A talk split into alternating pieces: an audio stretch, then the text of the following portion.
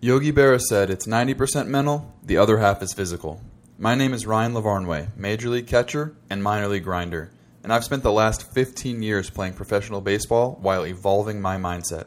I'm fascinated by optimizing that 90%. In this show, I'll talk to elite athletes and mindset coaches about what makes them tick and how they've overcome obstacles in their own careers on the way to finding success. This is Finding the Way.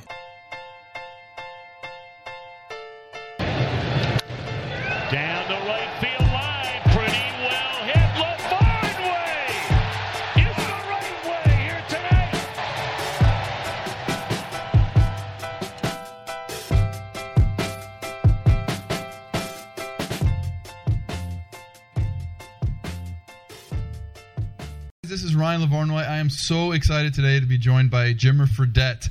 If you don't know Jimmer Fredette because you live under a rock, he was the 2011 NCAA Division One scoring title winner and National Player of the Year.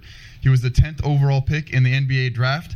Has played six seasons in the NBA and four seasons over in the China Basketball League, including winning the MVP. Um, amazing basketball player, Jimmer. Thanks for joining me.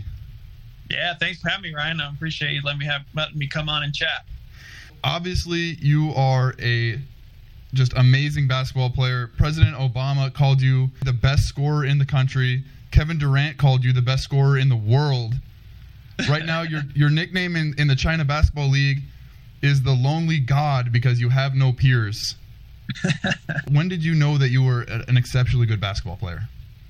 Yeah, no, definitely. It took a lot of uh, took a lot of hard work. Um, you know, if you look at me and you see me, you wouldn't think basketball player. You know what I mean? If you just saw me on the street walking around, I just look like a normal guy, not very tall, didn't look super athletic or anything. Um, but I definitely had a great work ethic right from the get go. Um, and I had a talent for sure to be able to shoot the basketball. Like ever since I was really young, that was something that I was just for some reason really good at. I could shoot, you know, three pointers when I was like five, six years old and make them. And people are like, oh, just to have the strength to be able to do that, but then be able to see the ball go in consistently. A lot of it had to do with my brother, who was seven years older than me. I had to play with him and all of his friends a lot of times growing up. So I had to shoot from the outside to score, or else they'd block my shot all the time. So because of it, I was shooting outside and uh, kind of got that talent, and then just kept kept working at it because I really loved the game of basketball, and I think that was one of the biggest things. I think anybody that grows up playing sports kind of notices that the youngest of the siblings has to kind of play over their size, play over their age to keep up with the older siblings. Were you the youngest in your family? Yeah, I had an older sister, nine years old, older brother that's seven, and then I was the baby. So I was the baby by quite a, quite a bit. So I was always hanging out with older kids. You think that played a big role, like just the fact that you were always playing with bigger, stronger kids, you always were the underdog. Was that a mentality that you tried to keep moving forward? Yeah, absolutely. I think that was a big thing. You know, like I said, I was hanging out with my brother a lot. He was he a, a lot of older brothers would be like, no, I don't want my you know seven year old younger brother hanging around my you know high school age kids playing you know doing all this stuff. But he was amazing and let me play with him on his team. When we went to the park i would play on his team and play against all of these older athletes and you know he would always help me. But i think he saw something in me at a young age. He's like this kid's competitive. He likes to play and he has some talent. So i'm like he's like hey i'm going to try to help him out as best as i could. So i appreciated that from him and from my family but I always had that kind of you know chip on my shoulder. Like uh, it didn't matter who it was. I wasn't really nervous or scared to play anybody because I was always playing up. So then when I played against kids my age or even a couple years older, it was didn't seem like it was that big of a deal. Um, you know, so I always definitely had that mentality. Something you said right there reminded me of something else in your biography that's very interesting. You said you weren't afraid no matter who you played because you had played with pl- people that were older than you. You also played against prison inmates. Yeah. Can you tell me how that kind of came about and and how that helped you in your career? Yeah, for sure. It was it was interesting. The our next door neighbor, their their uncle ran the the rec part of the, the prison. So he, you know, any, all the guys that were on good behavior, they let them go out and play, you know, softball, whatever it was. And one of the things they wanted to do was play basketball. And obviously, he knew my family was big into basketball, loved playing. We had a lot of people that would go play and, and every everything. So my brother, or the, the their uncle asked my brother, "Hey, do you want to go play?" Um, the prisons get some guys and play against guys with good behavior, and we're just like, my brother's like, "Yeah, sure, of course." And Jimmer, you're coming along. and I was like, "All right, well, I wasn't. I don't even know if I was technically legal to be in the prison at that time playing. I was only 16. I had to get parental guidance. I have my father come in and everything, and for those couple of years, we played, uh, you know, a few times a year um, against some of the inmates, and it was, I mean, it was definitely intimidating. You walk through straight through the yard, everybody's watching, then you get to the gym, and they actually let inmates come in and and watch.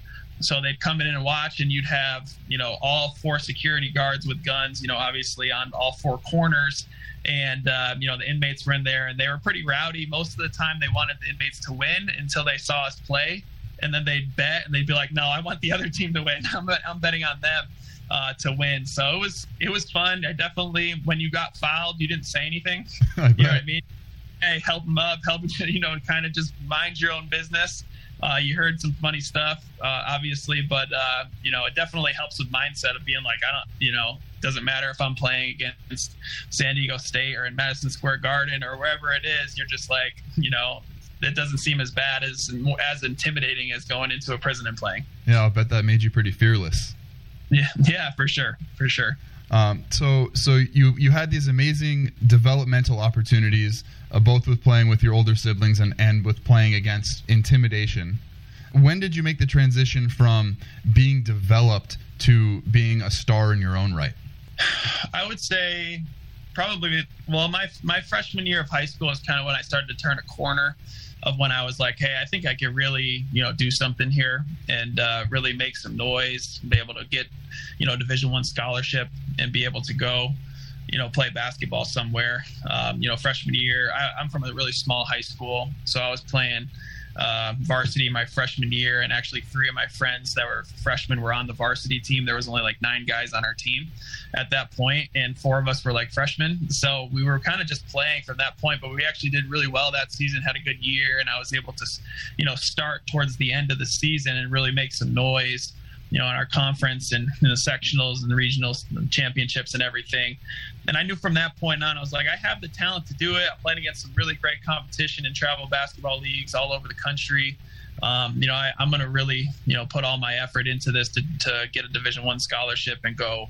And uh, my dream was always to play in the NBA ever since I was young. That's that's really what I wanted to do, and you know, put my mind to it. So, so talk me through when you you talked about you rounded a corner was there was there a coach or a mentor that you had that that said something that maybe that that like was a light bulb moment? Or was it the fact that you were just playing and you were like now I'm now I'm good enough was there something yeah. that that helped make that transition for you? Honestly i think it was just you know myself. I always had an internal belief that i was going to make it and reach my goal of making it to the nba and honestly i didn't have a, a plan b. I had a plan a and that was it and you know i, I think that's a really powerful thing. Uh, maybe it was naive at my, you know, for me to be able to have at that at that age and that you know at, at, the level I was playing at, where I was playing at, you know, the small school and all that stuff. But I truly believed it, and uh, I worked hard for it every day. And what I like to do is I like to set goals for myself. When I set them, I like to write them down and look at them every day. Kind of have the power of that, being able to see it and think about it throughout the day and when you go to sleep. But I think as I was continuing to hit my goals, I knew that I was moving towards my ultimate goal. And I think that that was a, a big mindset thing for me and be like, all right, if I can win, you know, this championship or win MVP of this tournament or, you know, be able to play, you know, and, and do this well in this season, you know, whatever it was, trying to hit those intermediate goals helped me feel like I was accomplishing going to that next ultimate goal because it was seemed like it was so far away. Talk to me about goal setting. You said you were hitting small intermediate goals along the way. Did you purposefully try to make goals that were achievable uh, on the way to the yes. bigger goal? Yeah, I definitely wanted to make them achievable, but I also wanted to make them difficult. You know what I mean? Like uh, something that I felt like I could achieve, but also um, not something too easy. You know what I mean? Like, uh, Can you give me an example? Uh, yeah, for sure. Like, uh, you know, play, becoming player of the year in, in, my conference when I was a sophomore, you know what I mean, in high school, being like, hey, I want to win. I want to be the best player in my conference and I want to make it to the sectional finals, you know, those types of things. Like, I want to do that. And you're able to do both of those things. Um, you know, like when I was a junior in college, a good example is I, I wanted to be, for some reason, this popped in my head before the season. I want to be a third team All American when I was a junior in, in college. And I ended up being a third team All American junior in college. And then the next year, I was like, all right, now I want to go for National Player of the Year. And then fortunately, I was able to be National Player of the Year. You know, so I, I knew that I could reach these goals, but they're not, they weren't super easy. You know, they weren't Right. like necessarily, but I was, I knew that if I could go out there and play the way that I should, that I, they were obtainable. And that's what I wanted to do. And I knew if I could hit those goals, I was definitely going towards my ultimate goal. When you set these goals, did you tell anyone else about them, or was it kind of your private goal that you had with yourself? for me, they were private. I like to do it privately. Um, I don't love to tell people exactly what I'm trying to, to strive for. Now, some people it does work that way. They they put pressure on themselves. Say, hey, I'm going to try to tell as many people as I can. I'll put pressure on myself to reach this goal. For me, I always had an internal, in a really internal drive that I had more of an expectation for myself than others did. I think anyway. So I was like, I'm going to try to do this and prove it to you know myself and then everyone else that I could do this. But I uh, you know mostly just kept them to myself. Yeah. Okay. Very. I. I mean, it's. I love getting into the mind of people that have had just unimaginably wild success, and so thank you so much for sharing with me. Um, when you were at BYU, you broke had you broke 11 school records and six conference records on your way to the Division One scoring title. You were the 10th overall pick in the draft, like I already said. When you got to the NBA, you became more of a role player than than a star player, uh, like you had been in college Yep. being in different roles on a team, it's difficult. Can Yeah. you talk me through the mindset shift there? Yeah, no, for sure. It's definitely a mindset shift. Um, I went from being the top of the world, like feeling better than I could ever imagine, and you know, a national player of the year, Sweet 16, you know, on every TV station, an article, and everything. And then you get to the NBA, and no one cares. No one cares. It almost they almost hold it against you. They want to beat you because of that. Um, you know, and I think that you go to that, and then you have to completely flip your mindset. Okay, I know that I wasn't starting. You know, I, I may not be the leading scorer on this team. What can I do to help the team? What can I do to help myself get on the floor? Um, and you know, you have to kind of shift your mindset of like, all right, if I'm going to come off the bench, how do I prepare myself for a game? Like, how do I, you know, what do I eat before the game? How do I, what's my routine before the game to warm up, to get myself prepared? Because I know that I'm not going right in right away. It's, you know, you're going to wait for another eight minutes after you warm up to get yourself prepared to get back into the game. How do you mentally prepare for that? All these things kind of come into your your mind once you start getting into these roles, and uh, you you find a routine eventually. But it took me a while, honestly. You know, it took me a while. The first year was was not easy. It was it was difficult um, just because of uh, not being in that situation for a while, um, but also you know organizationally things were kind of in flux and there was a lot of stuff going on, and so there's a lot of things that can kind of throw you off your game. You just have to really try to focus in on what you need to do on a daily basis. What's your routine? What's going to make you prepare yourself to be ready to go, whether you're playing 30 minutes or five minutes. You know. Yeah, I, and I think a lot of people can relate to that because almost everybody in the world is going to reach a point where they're not the star player in, in whatever they're doing. You know, Absolutely. the Kobe Bryant, the Michael Jordan are the, are the only ones that never get to that point. Yep. Can you can you share maybe one thing that you learned that did help you prepare for the new role that you took on? I think the best best thing, the best piece of advice in that situation, you just got to control what you can control. And I could always control my mindset, my my attitude, uh, my work ethic, and um, if I was happy or not. And those types of things are the things that I could control. I couldn't control if I was playing or not, if I got traded or not, if the team liked me or not. I, like there's a lot of things that I couldn't control, but I could control, you know, me going in before practice every day to work on my game with one of the managers that was um, you know assigned to me um, i could go in and i could work on my game every day so i could feel like i was preparing myself the best way that i could you know i could get to practice early you know i could leave late i could watch film um, i could get with the coaching staff um, you know i could be a good person i could be a good teammate um, i could be in the weight room i could do all of these things and those are the things that i started to kind of focus my mindset on. I, I wish I would have done that probably earlier in my career. Um, you know, instead of worrying about other things, worry about those things that I could focus on. and then from there you just let whatever plays out play out you can't let it get into your emotions because if you do you lose a lot of confidence um, you know you don't play as well as you think you you can when you get out there you're questioning yourself i think all of that plays into it yeah i think there's a lot of people that will echo that same advice of control what you can control. But one thing that you Yeah. said that i don't hear often is you can control whether you're happy or not. And that Yeah. that's such a that's such a powerful message of taking responsibility for your own happiness and, and mindset. Everything that i've read about you in, in preparing to talk to you today talked about your work ethic how hard of a worker you are. And so many people talked about uh, i have a quote it said you are fiercely competitive while remaining unassuming and likable. And i think yeah i mean you're obviously super likable in the 15 minutes we've been talking but th- I think you taking responsibility for your happiness and, and being a good teammate is such a big part of that. Yeah, it's a huge part of it. I try to tell people like uh, you know all the time. I, I try and I don't want to let basketball define me as a person. You know, that's ultimately for me. That's more important to be a good person, to be kind, to be helpful to others. That's just what my parents kind of instilled into me. Uh, my dad never treated me any differently than anybody else because I was a good basketball player or anything like that. He always wanted me to make sure you treat people the same. Uh, we're all in this together. So I think, you know, for me, that was something that, you know, really caught my attention growing up. And that's the way that I always wanted it to be. Um, so at the same time, like, there were times I can't say that I was always perfect at it. There were times where I was down. You know what I mean? There was times where I was really down, but I, I tried to then focus my thing, uh, you know, my mind on things that I could control, but also outside of basketball, my family, my wife and my kids, you know, making sure that I stayed balanced and uh, didn't have just a, an approach of like, if you didn't play well, you had to be sad. You know what I mean? Like try to keep yourself in good spirits, try to keep yourself upbeat. Um, that's not as easy. It's easier said than done uh, at times. Um, but I think once you kind of have that mindset shift, it can kind of help you. I think it helps you on the court because you feel better. You know, honestly, you feel more like yourself. You feel better. You're not really concerned about the outcome. You're concerned about how you're performing and how you're helping your team. Yeah, that's so powerful. More recently, you've played in China for a few years, and you are one of the leaders on your team, even though you had to speak through a translator. Do you speak Chinese now?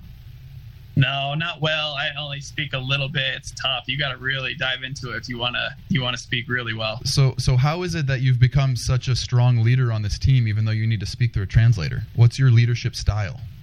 Yeah, for me, honestly, it's always been lead by example. Um, for me, I'm not a super over the top, uh, you know, communicator. Like I'm not going to yell at guys, that type of stuff. I'm much more of an encourager. Um, I'm more like a, you know, I, I don't know if you're familiar with. Obviously, I'm sure you're familiar with Steve Nash, but guy that like he set the record on most high fives during a season for an NBA player ever. They like tracked it. It was like a crazy high fives that he gave people. And that's kind of like how I find myself, like trying to encourage people, trying to give them high fives, trying to be like, hey, it's all right. Next one's going to work out. You know, great shot, those types of things.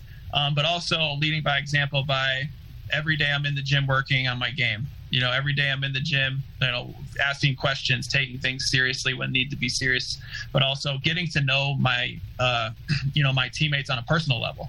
I like to go and talk to my Chinese, uh, you know, teammates, whether they speak English or they don't. Try to get to know who they are. Try to get to let them know me, know that I actually care about them, that I, uh, you know, care about their families, care about these things, because I feel like if you have that type of camaraderie, they'll listen to you more, and they'll want to play for you harder you know, unless it's instead of someone who's just aloof and kind of just off on his own and not talking, because you can easily get like that, especially in a country like China. Uh, where they don't speak the language and you kind of just doing your own thing. You put your headphones in and you walk to practice, you do it, and then you leave and you don't worry about anything else. It's easy to be able to get into that. But I try to make a conscious effort to be able to talk to guys and off the court, be able to hang out with them, go eat with them, do different things like that um, to show interest. I think that's huge in a leadership for them to be able to respect you, but then going out and performing at your best. And if you're putting in 100% effort and they aren't, they're going to end up feeling bad. Be like, hey, I need to, I need to pick it up. And I think that's um, the contagious. It's almost like um, you guilt them into working harder by working so hard yourself. yeah, exactly. You know that type of a that type of mentality. Like you're working hard, and a lot of times I'll be out there working, and you know my Chinese teammates will come and they'll want to work out with me. and they'll be like, all right, what do I do here? How do you do this move? Those types of things, um, which I love. You guys being able to come and ask me questions and, and want to get better. Um, and I think that team camaraderie helps. You talk about teaching them your moves. You also spend a lot of time on your social media channels, especially on your TikTok, sharing moves. You do contests. Uh, you you teach drills if you could talk to a 10 12 14 year old that has big dreams and wants to accomplish some of the things you've accomplished what's the yep. one thing that you would tell them i think the i think the biggest thing for me is that you have to love the game um, there's a lot of kids out there that you know they may not want to they may be forced to practice or they may be like hey you got to go out and you got to practice today if you want to get good. Or you know and i think for me my dad never once was like hey jimmer you got to go practice. It was like i want to go practice practice. Dad can you come with me to go practice? Or my bro you know what i mean? Yeah. if you have that love for the game and you truly want to get better then you'll end up getting better. You'll put your you'll put your 100% effort into it every single day. Whereas if someone's trying to force you to do it, so one thing is you got to make it fun. You got to make practicing and dribbling and these workouts. Um, you know, you got to make it fun. You can't just be doing the same thing every single day, the mundane things that you know, especially when you're younger and all of a sudden, you know, you get into it where like, man, I just don't want to practice today. I don't want to do this. I don't want to do that. Now, there's days that, of course, you're going to feel like that as you go through it. But when you're younger, it should be fun. And uh, it, it, and I think I truly believe that if you have it that type of mentality and love the game and really really want to get better on your own, then you're going to reach your potential. That's all I got for you today. Thank you so much for sharing your wisdom, your mindset, your leadership style, your advice. Jimmer Mania is alive in my heart right now. I appreciate you taking the time. Thank you so much. No problem, Ryan. This was fun. I appreciate it.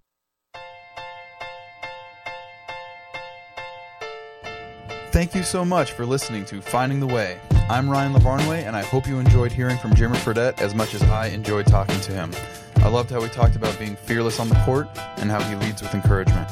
Subscribe now to get updated on future episodes as I talk with more elite athletes and mindset coaches on this season of Finding the Way. See you next time.